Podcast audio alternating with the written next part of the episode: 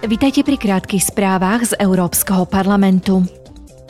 Europoslanci z podvýboru pre ľudské práva tento týždeň diskutovali o porušovaní medzinárodného práva a ľudských práv ukrajinských detí, ktoré boli násilne deportované do Ruska a tam zadržiavané. Prizvaní odborníci oboznámili poslancov o najnovšom vývoji situácie a poskytli im tiež aktuálne informácie priamo z terénu.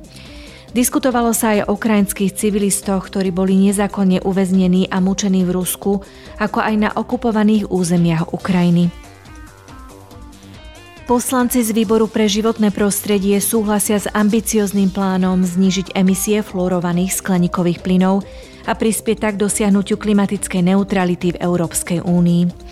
Poslanci chcú, aby Únia zrýchlila realizáciu udržateľnejších riešení, aby do roku 2050 úplne prestala používať fluorované uhľovodíky. Fluorované plyny tvoria približne 2,5% emisí skleníkových plynov v Európskej únii. Používajú sa v bežných zariadeniach, ako sú chladničky, klimatizácia, tepelné čerpadlá a protipožiarné vybavenie.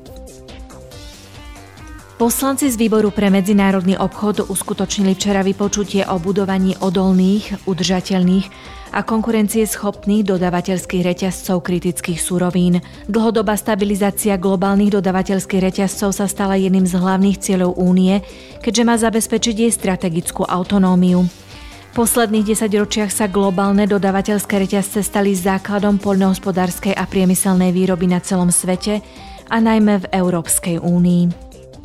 To boli dnešné krátke správy, denné spravodajstvo Európskeho parlamentu.